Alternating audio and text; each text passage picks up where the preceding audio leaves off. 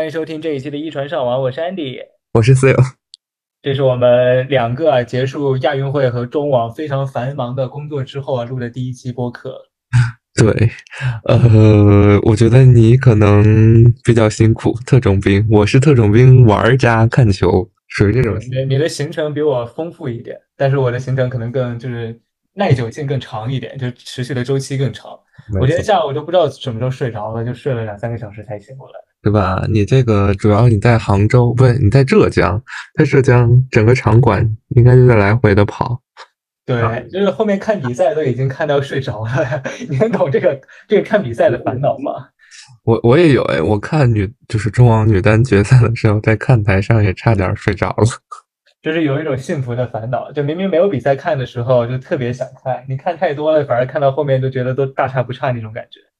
嗯，在呃呃，怎么说呢？也不能说大差不差，就是真的太累了。我觉得，对对对对对，嗯。但是真到那种非常非常激烈啊，就是非常精彩的那种时候，还是会感受到那个就是比赛的激烈的感觉。对，所以我们这一期节目呢，也不怎么聊，就是围绕赛事，也会聊一部分赛事的内容，但主要可能是围绕在现场看体育比赛展开的。嗯，就是因为经过这差不多得有四年的沉寂吧，就等于说是这是我四年以来第一次现场看这种正式的排球比赛和网球比赛。嗯，就和线上看比赛还是会有不一样的感觉。没错，我觉得感觉完全应该说就是差，不是说差，就是说完全是不一样的体验。呃，我后面会分享一篇文章，就是我特别喜欢的。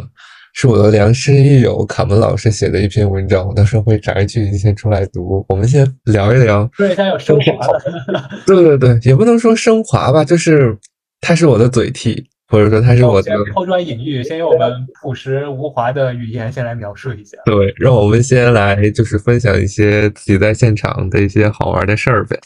是，就是我觉得在现场看比赛的，就给我的感觉是更丰富的。嗯，有可能在线上，我拿着手机或者通过电脑屏幕去看比赛，更多只是去满足我的视觉或者是听觉。没错，但是在就是相当于是一种在现场是环绕声的一种感觉，就是我不光是会关注到比赛画面，就是比如说比赛转播的那个小区域那个。场地的区域，无论是排球还是网球，但是同时你又会不自然的去注意到可能看台啊，包括是周围啊，包括你在的呃场馆外面的一些东西，都是你会注意到的一些事情。嗯，我觉得你这也是从大面上去讲的，你应该在亚运会期间有更多很小的、很细节的一些故事吧？至少那天咱俩在杭州见的时候，你是分享了不少。我觉得就还还是还是蛮蛮蛮蛮特别的这样一个事。嗯。比如，比如在现场就碰到了，竟然碰到了一些能够认出我是谁的朋友们，我是真的没有想到，never never 预料过这件事情。你先讲，你讲完了我我补充。补充？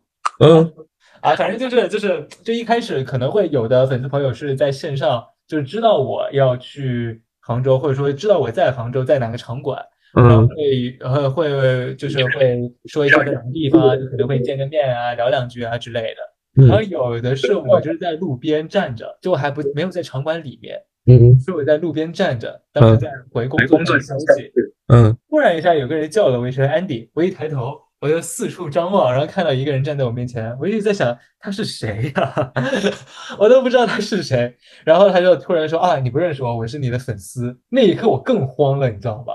是吗？就是我根本就不知道我该说什么那一刻，嗯，就是完全没有这方面的经验。然后就只是就是就是，我现在都想不起来我当时说了啥了，就可能只是说啊，谢谢谢谢，就类似这样的非常没有营养的话。所以他们是叫你 Andy 还是叫你叫 Andy 叫 Andy 啊？那看来是咱们播客的那个那个有可能铃声会更大一点是吗？还是说对，有可能有可能就是反正至少能够认出来我是谁。然后还有的是在场里面，就是也是路过，然后就问我是谁那种，就很很。很很很不一样的体验，之前从来没有过。怎么被别人求合影不讲呢？啊啊，不是你要补充的吗？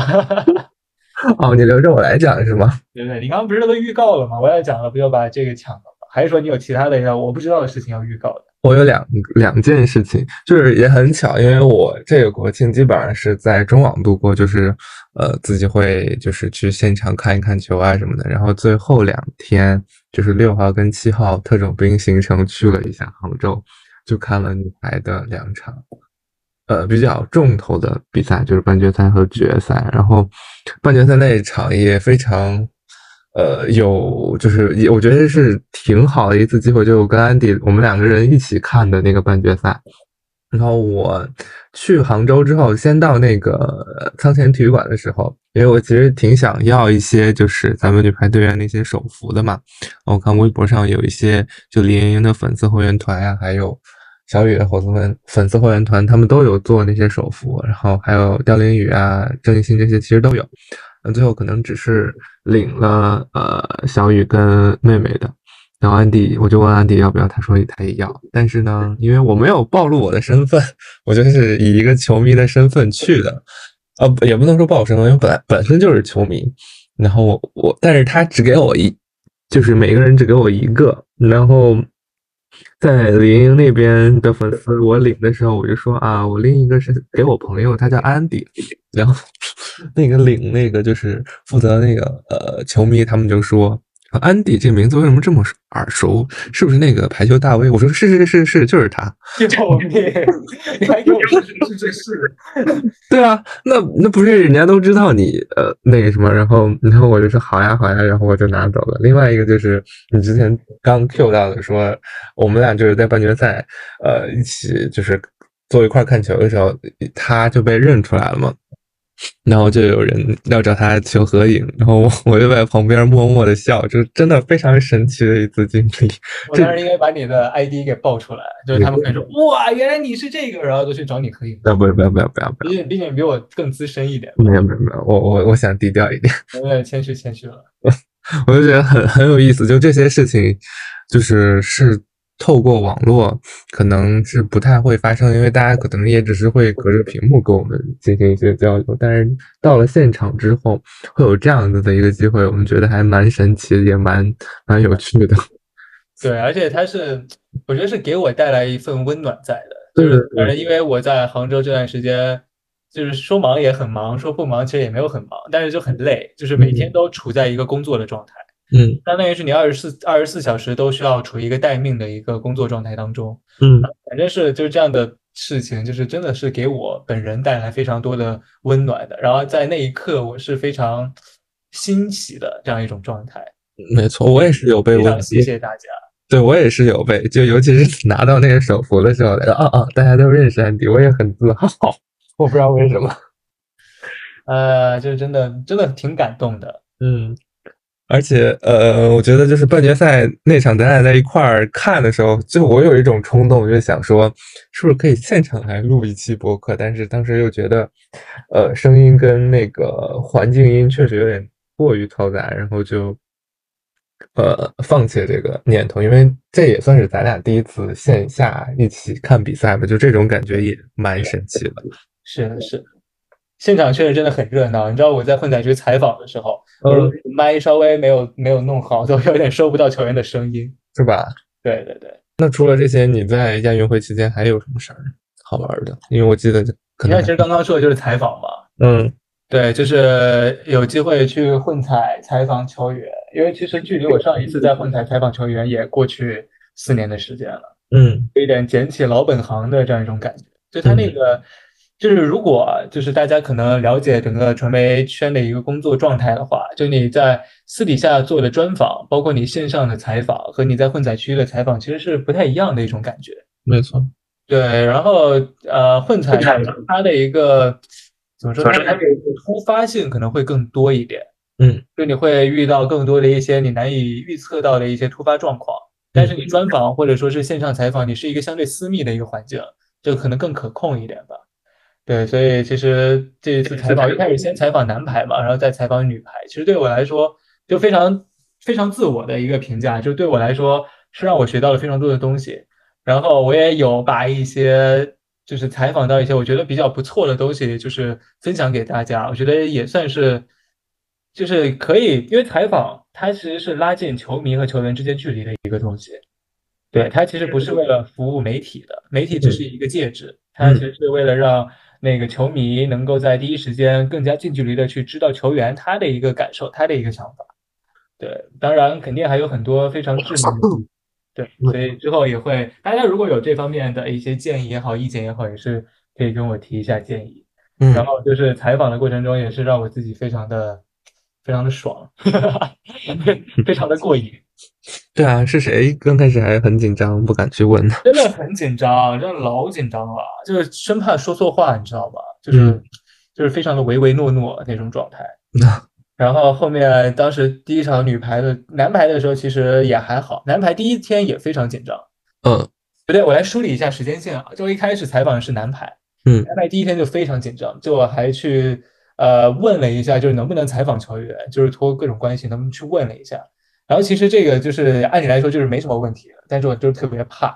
然后后面采访拒绝是吗？之后第三天就比较熟悉了，就是和球员就一开始。哇，你知道我第一天刚去踩的时候，就是就是踩的时候就一直在背问题，你知道吗？就是球员还没有走到我面前的时候，一直在那背，一直在那默念，就生怕说错一个字。然后一直到最后倒数第二天半决赛吧，因为决赛我没有踩，半决赛的时候还是四分之一决赛，我忘了，好像是四分之一吧。就后面就跟就是江川啊、张晶颖他们就是敢说话了，就不是问问题了，就是可以跟他们说话聊天了那种。就感觉还是不一样的。然后后面采访网球也是，就是采访网球和采访排球也是不一样的一种状态。对，因为其实我感觉啊，就是对于网球球员来说，其实走混采不是他们比较常见的一个事情。没错，对，就是网球运动员，呃，对有什么要补充的？啊，你你说吧。嗯，行，就是因为我觉得网球运动员他们。不是非常多有这样的情况，就是除了这样的亚运会这样的大赛啊，就是我比完赛之后，我要先走混采，之后再去什么新闻发布会之类的。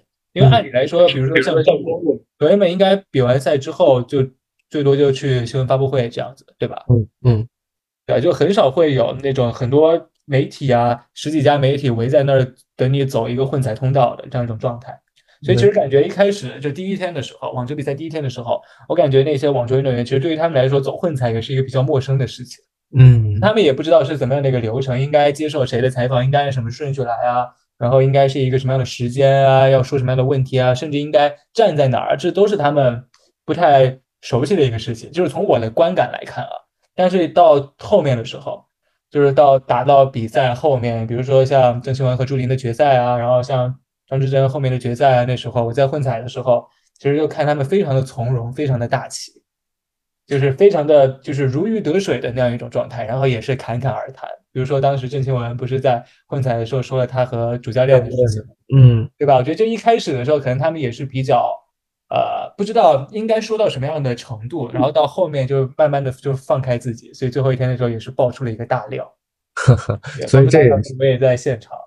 对啊，所以这些细节也是就是在现场才能感知和能观察到的一些事情。对，这些也是就我看再多场大满贯都是永远得不到的一些经历和经验。我记得不是还有一些就是你跟金哥、金软景的一些小互动。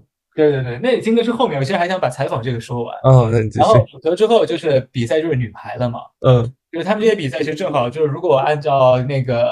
奥运会的一个排的赛程的话，其实正好都是错开的。嗯，然后女排的时候，第一天我其实就没有做采访，因为当时没有这个工作的任务嘛。嗯，就去做了一回圣诞老人。哦，给三大聪明送了送了我的 pin。嗯，对，就是给小袁、小雨还有霞姐送了 pin。当时是先小袁走过去，然后给小袁送了一个 pin。然后霞姐走过去的时候，我没有叫住她，她就一溜烟就跑走了。然后把小雨叫住了，然后就给小雨送了 pin。你给他们都送了什么 pin 啊？呃，我其实还拍了照片，就是一个是那个排球的一个 pin，然后一个反正都是亚运游泳的那个吗？都是亚运村的 pin。其实这个 pin 我之后过两天还会抽奖，再再再送的。你直接给我吧，抽什么奖？你你可以私底下，我有多的私底下会再给你，对吧？你不要跟我的粉丝朋友争，好不好？各位大 V 朋友，不要跟我的粉丝朋友争，没有人很想要，我有多少 pin？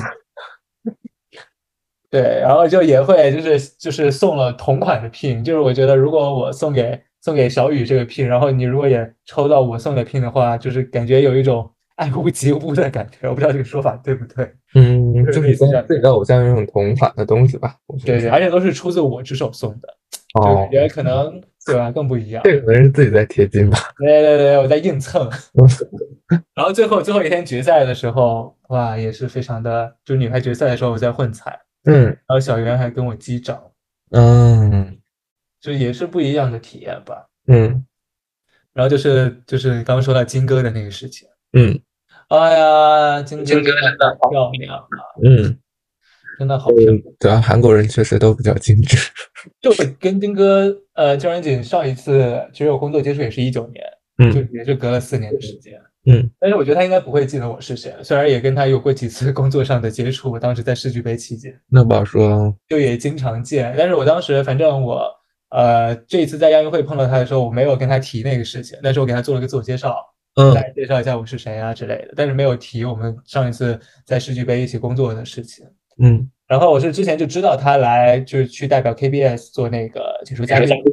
嗯，对，然后其实就是在我们那个区域内，然后我就看到他了，看到他那天中韩比赛的时候他也在，然后我当时就其实就已经计划好要送他这个挂坠，因为当时我的聘已经送掉了。嗯。对，我就送他那个，因为我觉得那个挂坠是我在亚运会所有的商品里面，我发现就是跟排球相关的商品里面最好看的一个。啊，这个我有。当时就准备了，对你也有一个，然后就准备了去送给。嗯。然后我就就看到他之后，我就去找他，然后就就把这个送给他，然后就还跟他说了几句话之类的，就哇，就非常的鼓励。嗯。然后他后面还发，还把我送他的那个那个挂坠给发出来了。发了微博是吧？对，哇，真的好过瘾。对，所以那个挂坠我也是准备再抽一个，所以大家一定要一定要注意，这几天几乎应该每天我都会做那个抽奖。奖。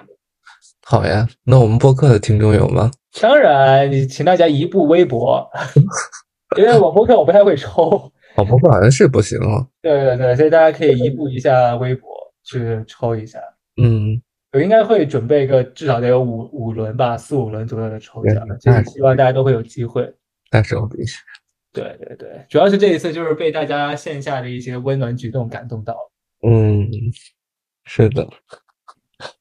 我想呃再聊聊亚运会，就是因为我我是两天特种兵嘛，然后当时拿了只买到了半决赛的票，然后手里有一张三四名的票，就是。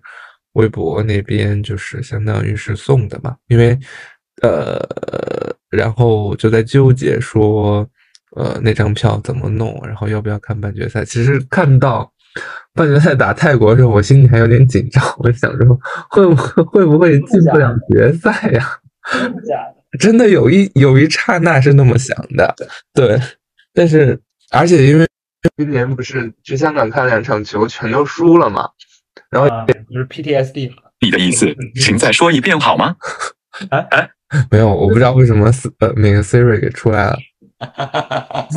就是呃，因为在香港今年不是也看了两场球，然后全都输了，然后觉得是不是自己在现场冲进排就会输球，然后然后呃，就就就就那张票一直在最后一天的早上啊，才用微博抽奖就送给了在浙江或者在杭州的朋友，让他们去看。呃，我那张决赛的票也是搞了好久，因为大家的热情或者什么都特别高涨，都愿意去看。对，我就是最后三小时火速才搞到那张票，就是四十八小时，就是相当于是特种兵在杭州看了两场球，但是最后颁奖典礼都没看。就但凡中国女排跟日本女排再多打一局，我可能都看不到那个。最后那个金牌点的那个地方，因为我订的晚上十点五十的飞机就回北京了，就完全一个特种兵的行程。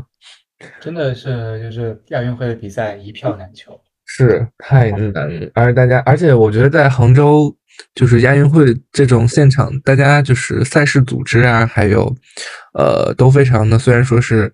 可能之前杭州没办过什么特别大综合性赛事，但是从赛事组织呀、工作人员的专业度上，还有就是尤其是志愿者，会给我印象特别深，就是他们都特别主动向你问好，然后过安检呀，然后检票，还有你走的时候都会给你打招呼，然后跟你问候，就觉得自己好像是属于这里，然后有一种宾至如归的感觉，是在享受比赛，就心情会特别好。对，真的，其实呃，就是感觉看亚运会的这种氛围，可能和看。那种单一的对对对，其实不太一样。就是大家可能那个受众群体不一定都是排球的死忠粉，但是大家绝对是会被亚运会、会被体育的这样一个氛围去感染到的。没错，对。那我们要不要聊聊中国女排的亚运征程呢？我觉得还蛮顺利的。嗯，就没其实没有什么波折，因为我我每一场比赛都是在现场看的嘛。我觉得每一场比赛其实都是在可控的范围之内。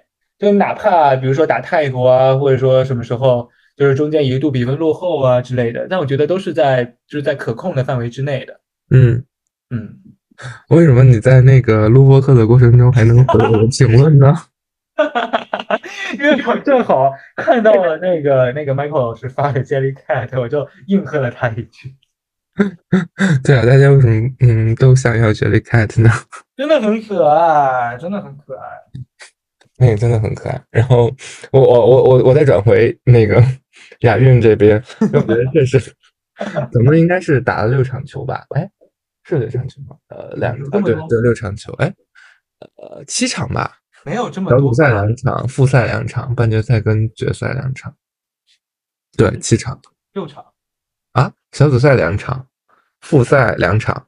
然后半决赛跟决赛两场哦，六场，哦，一共六场，我觉得确实也挺顺利的，而且尤其是在遇到波折的时候，大家其实心还是挺定的。我觉得跟奥运赛相比，真的就是心态上还有大家也更松弛了，不像之前打的那么紧张跟想赢怕输，就真的是我是在享受这个比赛，所以，呃，在遇到一些波折的时候，也会嗯轻易也也不会轻易。放弃，然后也慢慢会就是一点一点的追过来，而且在亚洲我们的优势还是比较大，对，所以这个金牌我觉得算是给中国女排二零二三年赛季画上了一个比较圆满的一个句号吧。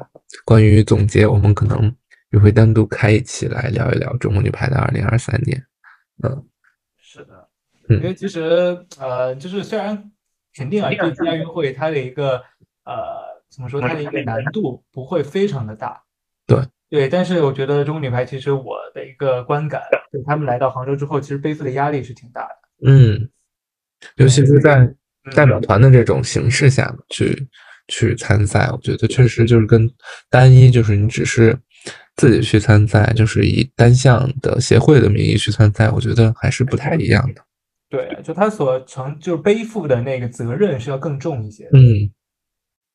那呃，我就自己呃再说回那个网球这边的，嗯，因为我觉得呃怎么说呢，网球它算是商业性会更强一些，而且它的每一站赛事，我觉得就是跟咱们去看排球还不一样，排球可能就是一个场馆，或者是加一个训练的副馆，它可能就会在一个场地，就是那一个场馆里进行。那网球这种。因为参赛人特别多，然后又有很多轮的比赛，它更像是一个，嗯，就是嘉年华的一个概念，就是你会在各种场地里去穿梭，就它相当于你在一个公园里一样，它会有外场的一些网球的场地，然后还有一些中心球场，还有一些次的一些中心球场，但是在这个大的一个包围圈里呢。又有很多的一些赞助商呀，还有一些嘉年华的一些东西。就你在这儿看比赛，更多像是去玩儿一样，就是去享受一个假日的一个过程。尤其中网，它就是横跨国庆假期嘛，呃，就是一个嘉年华的概念。不知道安迪有没有这种感受？就是你除了有嗯比赛看之外，呃，还有吃饭的地方，还有就是亲子互动的地方。就拿这次中网来举例吧，就是赞助商他有很多的一些互动活动，就比如说他的首席赞助商奔驰，呃，就是你答题或者是参加一些 VR 一些活动，会有一些毛绒的网球钥匙扣送啊，还有一些东西。这个在中网今年算是很出圈的一个潮品了，就是我在小红书上能经常刷到这个东西，但我最后没有搞到，因为我起不来。但是每天早上或者是什么时候不定时的会去参与。还有一些就是用旧网球可以换一些，就是你不用的那些废的旧网球，你收集起来，然后可以去换一些精美的一些礼品，这就特别有意义。就是你可以在各个展区里玩玩两到三个小时，然后可以去看比赛。看累了还可以就是喝杯咖啡，呃，在那个园区的餐饮大楼或者是在那个外面晒晒太阳，吃一些好吃的，就是你觉得去那儿是去度假的，就那种感觉。对，这是一种网球的主题乐园的这样。对对对对对，所以我觉得其实大家有机会的话，其实可以去看一看网球，就是的这种感受，又跟呃。排球啊，或者是其他的单一的那个那样的赛事，可能又是不一样的一个感觉。是的。另外就是我觉得哈，就是因为也是时隔四年，呃，网球又重回中国赛季嘛，中国赛季又重来回来，这次也是就是比赛看的特别爽，就是每一天就是前一天会对照那个赛程去看一去圈一圈，就自己第二天想看什么比赛，然后就会中间去看一看一下，呃，有时候。根据天气，就是我印象特别深的，就是我在莲花球场看，就是斯瓦泰克的那场。就那天北京有一个特别美的晚霞，就是在莲花球场，它可能通透性会比钻石更好一些。你就是看球员的那些光影的变化，然后他在里面打球，你就会觉得特别美，特别享受。嗯，其他的可能因为这次也有去，呃。参加新闻发布会嘛，然后每每一次其实都能看到球员在赛后的一些表情和一些嗯，就是情绪的一些释放。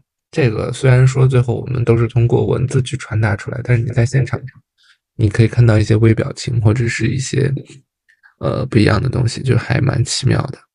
就是真的是你作为一个电视前的观众。和你作为一个现场的观众，和你作为一个现场的媒体，就是你可以得到完全不同的一种体验。就哪怕你面对的是同样一个人，同样一场比赛，没错。哎呀，好想看中网啊！今年就这么错过了。明年，明年，明年一定，明年应该就可以看了。是的。哦，渐渐冠军首映其实。怎么说？就是中网它每年一个比较，就是延续下来一个传统，就是新的冠军会在现场完成他首映，就是首模的一个制作。然后第二年他会铺在那个钻石球场的一个大道上，大家都可以去合影留念。现在就是从零四年一直到一九年的冠军，就是男男单、女单、男双、女双都在那个都在钻石球场的那个平台上，大家都可以去。跟他们合影，嗯，我记得上海好像是做了一个类似兵马俑一样的那样的一个，对对，那样一个纪念的一个东西，嗯，我觉得还是挺酷的，嗯，你喜欢的球员拿到中网的冠军之后，你其实相当于是一个打卡的地方吧？对对对，球迷对球迷来说一定是一个非常好的打卡的地方，嗯，可以跟中网的时候就特别去找了穆雷的那个，就去打卡，嗯，可以跟他比比大比比手，真的比了，他的手比我大好多。所以大家，我觉得就是有机会一定要去现场去体验独一无二的那种幸福感。就是像我，因为我呃想做这一期播客的选题的时候，跟丹迪也是一拍即合，就大家都想分享一下近半个月以来我们的一些在现场的一些故事和好玩的一些东西。然后好巧不巧，我们俩的就是文字水平又没有那么好，写不出来那么好的东西。我又看到了，就是。呃，就是非常有名的网球自媒体人卡门老师，他写的那篇文章，就是完全大受震撼。就是我的嘴替，就是我想说的，我想表达的，但是我写不出来，他都替我写出来了。听听听听，我就跟大家稍微介绍一些吧。嗯，他就是说到现场去吧，是去，其实是体验独一无二的一种幸福感。因为就是现在我们这个时代是一个信息爆炸的时代，你其实可以通过，就是你之前也提到了嘛，可以通过呃手机啊或者是电视这种很及时、很迅速的就能获取很多的讯息。但我们为什么已经可以随时随地获取新鲜资讯了，还要就是劳心劳力的掏荷包，并且舟车劳顿去现场？这就是我本人，就是劳心劳力的去掏荷包，然后舟车劳顿的也要去现场。嗯，就是他说，其实在现场的好处就是你可以全身心的投入到比赛去，他是真正的全身心。除了用眼睛看、用耳朵听之外，你甚至可以嗅到空气中飘荡的青草或者奶油草莓的味道，可以和身边的人讨论球员的每一个动作和神态，甚至连皮肤这个最大的感感觉器官也都参与其中。这个我就想到，就咱俩就是半决赛去看那个。中国女排的比赛的时候，我就发现，就是杭州他们那边那个球童就很有意思。他们传球的时候，就是完全模仿网球的那个动作，就网球球童的动作，就是又很认真，又有一些呃，就是跨跨圈的那种好好玩的那个有意思的点。就后面也想把那个视频分享给大家，就是这个也是在现场你可能才能观察到的东西。真的，真的，那我第一次看的时候都吓一跳，就是那个非常有仪式感。对，而且球传的还都挺到位的，是吧？对，走一个笔直的直线。是的，是的，都是有练过的。嗯，就是你在现场其实是可以分泌那种多巴胺的，就是嗯，因为你。可以全身心的，或者是全方位的感受到周围的那个呃加油声、跟助威声，还有球员的神态，甚至球员的一些叫声，这个你其实都是可以听到的。嗯，这其实是做球迷最幸福的一个事情。嗯，呃，也正因为如此，所以很多人都愿意就是呃提前几天带着帐篷去温布尔登排队。然后还有很多人会甚至提前请好年假、办好签证，也要去墨尔本公园感受南半球的夏天，顺便看看澳网。对呃，另外他还说到了，其实就是除了捕捉球员外，你还可以感受到体验赛事本身所能带来的乐趣。就比如说，看着沿途孩子们画出来的球员漫画，你的嘴角是不是一路上扬？还有一些墙面上一连串的冠军名录，以及一些冠军大道的一些手印呀。就直接会把自己的思绪拉回看球时代的青铜时代，呃，甚至还会有一些困难，就比如说，呃，突如其来的大雨把自己大家困在走廊，或者是呃一些天气的原因，或者是人群很多，你要排很长的队才能去上厕所，或者是找到自己心仪的午餐。这个其实都是在现场才能呃堆砌出来的一些元素。其实说到这儿，我想到咱们今天不是还。有说在现场遇到的一些比较好玩的事儿，就是咱们俩不是有遇到王媛媛的妈妈在对对对半决赛跟决赛，其实也都去现场跟前面的比赛也都在现场。对对对，就是我们也听到，然后就是我们没有去打扰媛媛的妈妈，但是我们就可能就是也是比较凑巧，就跟她前后脚在走着。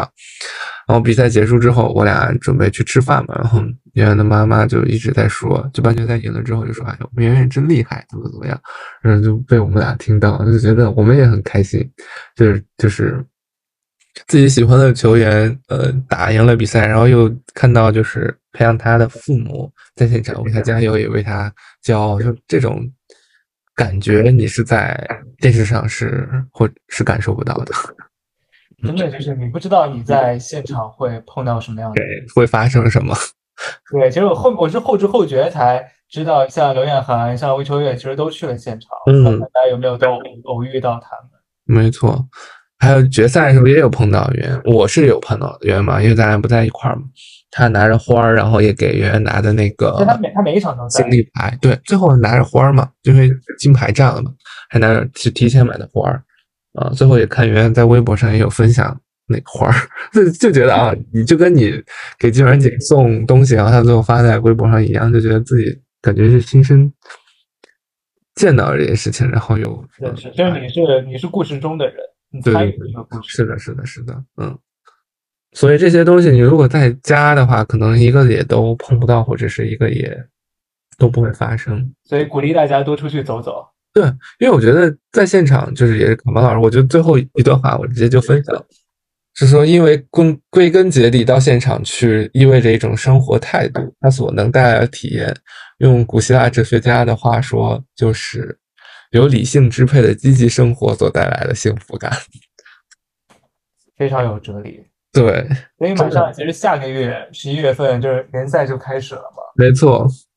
所以大家可以就哪怕不去远的地方，至少去近的一些场馆，自己所在的城市的或者是周边的城市的，对，可以去看一下。嗯，我们就要去光彩，或者有机会可以去天津。你知道今天今年天津的主场放哪儿了吗？不知道哎，放到武清了。是之前那个馆吗？不是，放到武清了。武清就是在北京跟我知道，我知道特别近的位置。对对。我不知道北京队跟天津队是不是分在一个组。如果不在一个组的话，我觉得咱们其实都可以去，就是有有好的话可以去看一看。可以开始这个比赛。我这两天还在申请那个媒体证啊，真羡慕你。但是还在申请过程当中。嗯，到时候帮我，嗯，是吧？希望能够顺利的申请下来。嗯。所以就是我觉得就是说到现场。绝对是一种很值得、很能给大家带来快乐的一种事情，就一定要有机会哈，享受这种幸福感。嗯，那我们今天就聊到这里。我们今天就聊到这儿吧。下一期计划是聊一下，现在做做中国女排的年度总结应该不算早。嗯，也没有国家队比赛了嘛。嗯，应该说是还蛮。呃，合适的吧。然后中国网球的部分，我们可能后面会邀请一些朋友们来做客，就还会邀请，因为我今年他们都说想上，或者是说有好的选题愿意来参与。大家如果有关于网球相关的好的想聊的话题，或者是我们也可以帮大家邀请，都是非常有趣或者非常知名的网球 KOL 们 媒体老师们。对，就是后面也是，就是两个人说腻了，可以多加一个人，就大家一起说，可能会聊的东西会更丰富一点。没错。